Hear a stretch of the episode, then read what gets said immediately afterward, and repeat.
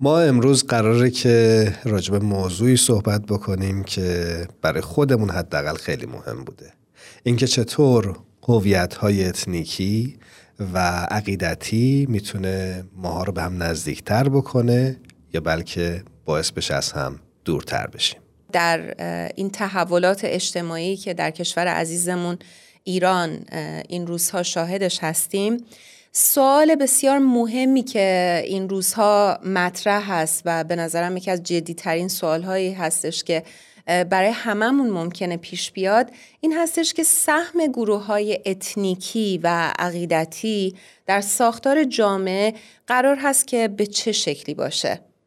منظورمون از گروه های اتنیکی گروه هستند که به واسطه زبان، نژاد، مذهب و جغرافیایی که درش قرار گرفتند هویت منحصر به فردی دارند. امروز از دوستی دعوت کردیم که با ما همراه بشه و به ما کمک بکنه که این مبحث رو بهتر درک بکنیم و با ابعاد مختلفش بیشتر آشنا بشیم. دوستان خوبمون بریم با آقای پویا موحد عزیز همراه بشیم. بعد از مدت ها تونستیم که دعوتشون بکنیم و دعوت ما رو پذیرفتن.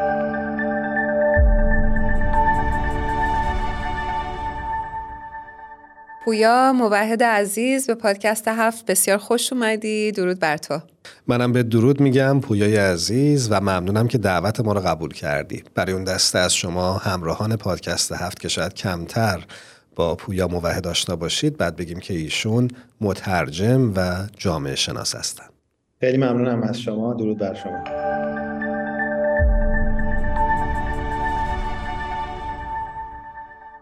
پویا جان یکی از موضوعات مناقشه انگیز در ایران مسئله هویت های اتنیکی و جایگاه اونها در شکل دادن به هویت ملی و برقراری عدالت در مورد اونهاست. هم مسئله زبانهای اتنیکی هم مسئله فرهنگ و آداب و رسوم اونها و هم مسئله تبعیض و اجحاف در حق اونها تا جایی پیش رفته که در واقع اونها بعضی وقتا نمی‌دونن که آیا به خانواده ایران متعلق هستند یا نه. من اینجا می‌خوام ازت بپرسم که شما این مسئله رو چجوری ارزیابی می‌کنی و راه برون رفت این تضادهای درونی رو چی می‌بینی؟ اول می‌خوام تایید کنم صحبتتون رو. یعنی این یکی از موضوعات حاد شده تو ایران هست. ولی در این حال می‌خوام به این نکته اشاره کنم که این مسئله خاص ایران نیست و در واقع یکی از مسائل اساسی همه جامعه های مدرنه و البته به هویت های اتنیکی هم محدود نیست. یعنی می‌تونیم بگیم که مربوط به همه هویت های اجتماعیه که تو محدوده یک دولت ملت مدرن قرار می‌گیرن. بعضی از اندیشمندان اجتماعی امروز مخصوصا این فرانسیس فوکویاما که تو دو تا کتاب اخیرش یعنی این هویت نیاز به کرامت و سیاست نفرت و دومی که اسمش هست لیبرالیسم و نارضایتی ها از آن این مسئله تضاد هویتی رو که در دنیای ما به وجود اومده پایه و اساس تمام تشتت ها و بیثباتی می‌دونه که در دنیای لیبرال به وجود اومده. می‌خوام بگم که این یک مسئله خاص ایران نیستش. ما با یک مسئله عمومی مواجهیم که خب البته طبیعتا در ایران شکل خاص خودش رو به خودش می‌گیره. یعنی این نار به شکل نارضایتی های اتنیک ها و تضادایی که به اون خاطر به وجود اومده به اون شکل در میاد در ایران. ولی در واقع ماجراهای مشابه همین در خیلی از کشورهای دیگه وجود داره. مثلا مثل مسائلی که بین هزارها و پشتونها توی افغانستان هست یا کردها و ترکهای ترکیه یا حتی توی قلب اروپا مثلا تو کاتالونیای اسپانیا و امثال اینها. حزب الله سالها پیش در این باره هشدار داده بودند که مسئله تعصب مسئله بنیادیه در جامعه مدرن. و ما اگه نتونیم به تعصبی که له یا علیه اقلیت ها شکل می‌گیره غلبه کنیم واقعا این مسئله تعصب می‌تونه تار و پود جامعه های مدرن رو از هم بگسله. پویا در صحبتات به موضوع تضاد هویتی اشاره کردی. می‌خوام ببینم ریشه این تضاد هویتی کجاست و اصلا چرا جوامع مدرن به چنین چالشی دچار میشن؟ به طور کلی می‌تونیم بگیم که بحران هویت توی جوامع مدرن دو تا ریشه اصلی داره. ریشه اول تضادهایی که بین نیازهای فردی آدمها با شکل خاص سازماندهی توی جوامع مدرن به وجود اومده. انسان اصولا موجودیه که نیازمند شناخت خودشه و دلش می‌خواد که جایگاه خودش رو توی دنیا بفهمه. یعنی یک نیازی داره به تعلق داشتن به احساس کرامت به این به یه, به یه جور داستانی که درباره اینه که من از کجا اومدم به کجا میرم. و اینو می‌تونیم بگیم یکی از نیاز، نیازهای بنیادی انسانه که البته ما تو هیچ گونه دیگه ای روی کره زمین ما همچین نیازی رو نمی‌بینیم. یعنی این موضوع خیلی خاص انسان هاست. و می‌تونیم بگیم هویت ها یک ساخت های اجتماعی هستن که می‌خوان به این نیازها پاسخ بدن. پس از یک طرف ما وقتی صحبت از هویت می‌کنیم این هویت و تعلق به یک جامعه یا تعلق به یک هویت به آدم ها احساس معنا و رضایت از زندگی میده. و و البته وقتی این هویت ها مورد تهدید قرار می‌گیره همون آدم ها می‌تونن احساس امنیت و آرامشون رو از دست بدن. از طرف دیگه هویت اجتماعی یک امکان مهمی رو که برای نوع بشر فراهم می‌کنن اینه که این امکان ایجاد می‌کنن که گروه های بزرگی از مردم می‌تونن با هم همکاری کنن. یعنی مثلا شهری که توش مردمش یک هویت مشترکی دارن مثلا فرض مثل اصفهانی ها یا شیرازی ها که خودشون اهل شیراز یا اهل اصفهان می‌دونن اینا خیلی بهتر می‌تونن قوای تک تک مردم رو برای رفاه یا شکوفایی خود شهر بسیج کنن. نسبت به شهری که همچین هویتی توش نیست و مردم خیلی خودشون رو متعلق به اون شهر نمیدارن. می‌خوام بگم که وقتی شما یک هویت جمعی دارید این هویت جمعی کمک می‌کنه که بتونید نیروهای مردم رو در جهتهای مختلف از جمله در جهت خیر عمومی بسیج کنید. احساس هدفمندی و میل به فداکاری خیلی ربط داره به این احساس تعلق به هویت ها یعنی فقط از طریق انگیزه های خودخواهانه ما نمی‌تونیم این نوع احساس هدفمندی رو توی آدم ها به وجود بیاریم. البته این چیزایی که من میگم فقط یک مثال از هویت هاست یعنی که این چیزی من میگم یعنی حول جغرافیا شکل گرفته ولی حول زبان دین فرهنگ etnicity و یا تاریخ خاصی یک همچین هویت هایی می‌تونه در واقع شکل بگیره و در نهایت بسیج عمومی مردم بدون تکه به این هویت های ارگانیک خیلی کار مشکلیه.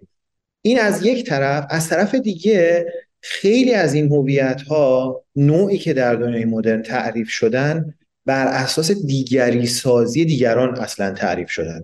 یعنی یا حتی می‌تونم بگم در بر اساس دشمنی با دیگران پویا جان در صحبتات اشاره کردی به دیگری سازی. این دیگری سازی یعنی چی؟ ببین مثلا مثلا من این که میگم من شیرازی هستم یا من ترک هستم می‌تونه بر این اساس شکل بگیره که من کرد یا بلوچ یا مثلا ترک فارس نیستم. یعنی در واقع یک جور احساس که اونها دیگه جزو گروه ما نیستن.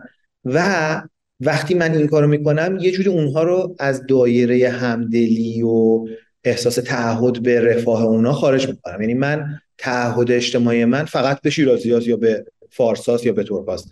نتیجه چیه؟ نتیجه اینه که یک جوری از تضاد و رقابت تو ذات این نوع هویت ها مستطره. یعنی ما می‌تونیم بگیم خیلی از کشمکش های دنیای ما علتش دقیقا همین نوع تعریف هویت های اجتماعی که بر اساس دیگری سازی دیگران در واقع اینها تعریف میشن.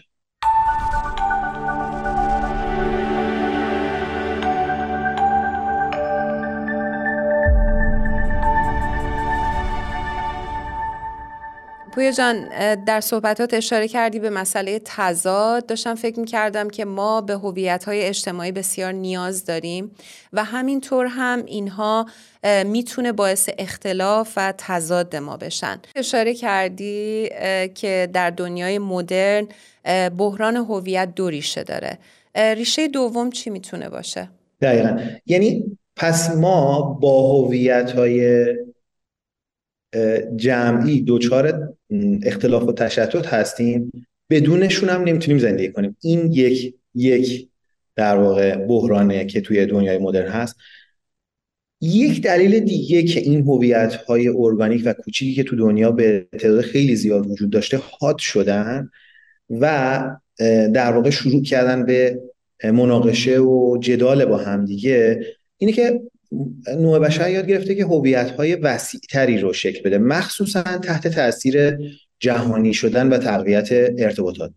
لیبرالیسم که نظم حاکم بر جهان بوده در بنیاد خودش سعی داره که یک هویت هایی رو که مبتنی بر قرارداد هستند و لزوما ارگانیک نیستند رو تعریف بکنه که معمولا مبناشون مرزهای تعریف شده برای یه ملت دولته. و اینها رو می‌خواد جایگزین اون هویت های فرعی بکنه یا دست کم به هویت اصلی آدم ها تبدیل بکنه. مثلا یه نمونه این ماجرا رو ما می‌تونیم توی شکلگیری ترکیه مدرن ببینیم که چطوری آتاتورک وقتی که این ترکیه مدرن رو شکل داد به دنبال این بود که بگه که ما در ترکیه کرد نداریم ارمنی نداریم ترک نداریم ما همه ترکیه ای هستیم. و حتی حتی آرشیو های در واقع نیاکان آدم ها رو بست که نتونن ببینن که اصلیتشون از کجا بوده. یعنی دلایل رسمی نتونن براش پیدا کنن و هدفش این بود که این هویت های دیگه رو در واقع کمرنگ کنه. همین اتفاق در واقع توی ایران در زمان رضاخان افتاد که در واقع رضاخان این اشایر رو تخت قاپو کرد. خیلی از سهران اونها رو کشت و زبان و فرهنگشون رو تحقیر می‌کرد و یعنی هدف از این کارها این بود که یعنی دشمنی با این اشایر نداشت ولی می‌خواست یک هویت واحد ایرانی تأسیس بکنه. البته من اینو بگم که هویت ایرانی در واقع خودش یک هویت ارگانیک هم هست. یعنی صحبت از ایران زمین در ادبیات این سرزمین ما به قرنها قبل برمیگرده و به زبان فارسی هم محدود نیست. ولی چیزی که ما امروز به اسم ایران می‌شناسیم در واقع نتیجه کوشش های پهلوی اول و دوم برای شکل دادن به یک هویت مدرنه و شکل دادن به این هویت عملا به وسیله یا به قیمت تضعیف یا کمرنگ, کمرنگ کردن هویت های سابق یا فرعی خیلی از ایرانی ها انجام شده. پویا جان داشتم به این فکر می‌کردم که در تاریخ ایران تاریخ معاصر ایران اگه نگاه بکنیم می‌بینیم که در زمان رضاشاه حرکتی انجام شد که از یک جهت به نظر من می‌تونه مثبت و مفید بوده باشه. اونم مسئله تغییر نام کشور ایران از پارس به ایران بود. و فکر می‌کنم در حقیقت ایده اصلی این بود که نام پارس که شاید تنها نمایانگر یک قومیت ایرانی بود کنار گذاشته بشه و نام ایران که به نوعی در برگیرنده همه اقوام ایرانی هست رو استفاده بکنن که به نوعی اتحاد ایجاد بشه و یک دولت ملت ساخته بشه. می‌فهمم که شما اشاره می‌کنید که این می‌تونه بعضی اوقات نتیجه معکوس بده. اما قبول دارید که در حداقل بعضی موارد میشه اینطور هم بهش نگاه کرد که می‌تونه در سمت اتحاد بیشتر تاثیر بگذاره و باعث بشه که حالا قومیت های مختلف احساس تعلق بکنن و در قالب یک دولت ملت کنار هم قرار بگیرند. دقیقا همینطوره. یعنی در واقع ما می‌تونیم بگیم که هنوز بعضی از افراد از ایران فرهنگی صحبت می‌کنن. ایران فرهنگی یعنی همه در واقع می‌تونیم بگیم سرزمین هایی که یک علقه ای داشتن با ایران با ایران زمین به معنی سنتی کلمه. ولی الان ممکنه که در تعریف مدرن دولت ملت ایران اینا جزو ایران در واقع نیستن. بنابراین و این کاریه که در واقع تو دوره رضا شاه شکل گرفت و اون اون صورتبندی مدرن خودش رو پیدا کرد. و این در واقع شما وقتی نگاه می‌کنید مثل همه دولت ملت های دیگه این در دل خودش یک نوع تضادهای یا مثلا مناقشه هایی در بر سر هویت های ارگانیک فرعی دیگه به طور اتوماتیک ایجاد می‌کرد. حالا شما نگاه کنید تو همین مسئله که من الان توضیح دادم رو اگر در سطح وسیعتر بهش نگاه کنیم جهانی شدن همین تاثیر رو خیلی از هویت های اتنیکی داشته. بنابراین ما می‌بینیم خیلی از این هویت ها احساس می‌کنن که یا در, در حال از دست دادن زبانشون فرهنگشون لباسشون عناصر فرهنگیشون هستن و یا احساس می‌کنن که تقویت ارتباطات که بخشی از جهانی شدنه به خصوص چیزایی مثل تلویزیون سینما اینترنت اینها داره فرهنگ ها رو از جایی به جایی دیگه می‌بره و بنابراین خیلی اینها احساس خطر می‌کنن. این هویت ها وقتی توی خطر قرار می‌گیرن یا شاید تو خطر که واقعا قرار می‌گیرن ولی بعضی وقتا احساس خطر خیلی شدیدی دارن بعضی وقتا واکنش های خیلی منفی هم نشون میدن. بعضیاشون هم اینطوری نیستن. یعنی بعضیشون ممکنه برن به طرف اینکه خب اون جنبه های مثبت فرهنگ خودشون رو حفظ کنن ولی می‌تونه این منجر بشه به اینکه شروع کنن یک داستانهایی مبنی بر برتری خودشون بر همه هویت های دیگه درست کنن یا شروع کنن دشمنی بورزن با اتنیک های دیگه. یا سعی کنن که جمعیت خودشون رو از عناصر فرهنگی خارجی یه جوری پالایش کنن و خالص بشن. زبانشون رو خالص کنن دینشون رو خالص کنن فرهنگشون رو خالص کنن. یا اینکه خیلی وقتا حالت انحصار طلبی پیدا می‌کنه. یعنی می‌خوان مثلا به زبانشون دینشون فرهنگشون یک انحصارایی بدن. به طور کلی می‌تونیم بگیم که اینا خواهان اولویت هستن. یعنی وقتی شما یک هویتی رو تهدید می‌کنید اون هویت واکنش طبیعیش اینه که شروع می‌کنه تقاضای اولویت می‌کنه. و حالا شما اگر ده تا از این هویت ها توی یک کشور داشته باشید که همشون تقاضای اولویت داشته باشن یک جنگ هویتی درست میشه مثل این چیزی که ما الان در واقع توی ایران نمونهش رو داریم می‌بینیم.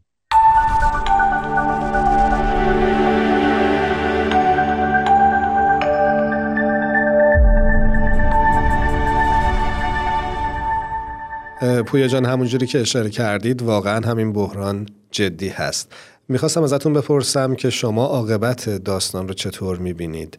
آیا نمونه هایی در جهان هست که بشه ازشون الهام گرفت و شرایط جوامعی مثل ایران و یا ایران رو تغییر داد؟ والا سخت میشه به همچین سوالی جواب داد من چیزی که می‌دونم رو میگم آثار باهایی به تفصیل به مسئله تعصب پرداختن و یک موضوعاتی رو که در این بستر معرفی کردن می‌تونه به نظر من کمک بزرگی به کشورهایی مثل ایران بکنه که دارن سعی می‌کنن این مسئله تضادهای اتنیکی رو حل کنن. چیزی که باید بدونیم اینه که جامعه باهای ایران و تاریخ شکلگیری این جامعه خودش یه جور مخزن تجربه و یادگیری در این زمین است. یعنی باهایی خودشون در جامعه خودشون در ابتدای شکلگیری این جامعه همین مسائل تضادهای اتنیکی رو داشتن.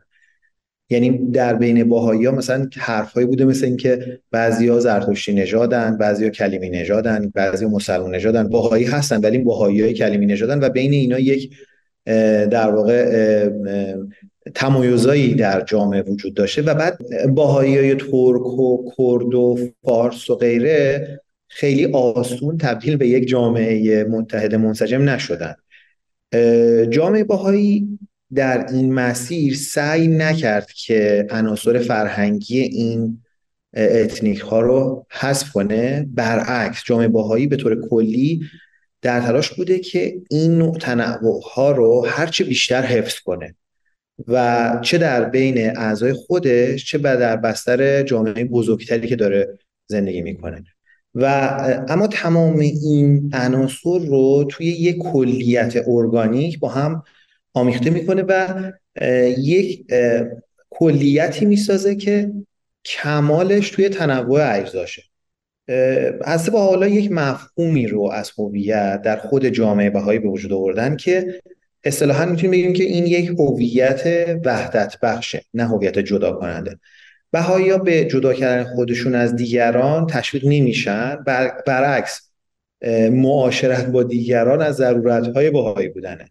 یعنی باهایی خودشون رو بخشی از جهان می‌دونن و معتقدن که این یگانگی نوع بشر فقط از طریق همکاری بین اونها و سایرین امکان پذیره. و تنوع فرهنگی نوع بشر رو درست مثل تنوع ژنتیکی ثروت نوع بشر می‌دونن که باید ازش محافظت بشه. و کمال گونه انسان رو در افزایش این تنوع می‌دونن نه در کاهشش. به همین خاطر که نه در باهایی شدن افراد نه در خروج افراد از این دین هیچ نوع محدودیتی قائل نمیشن.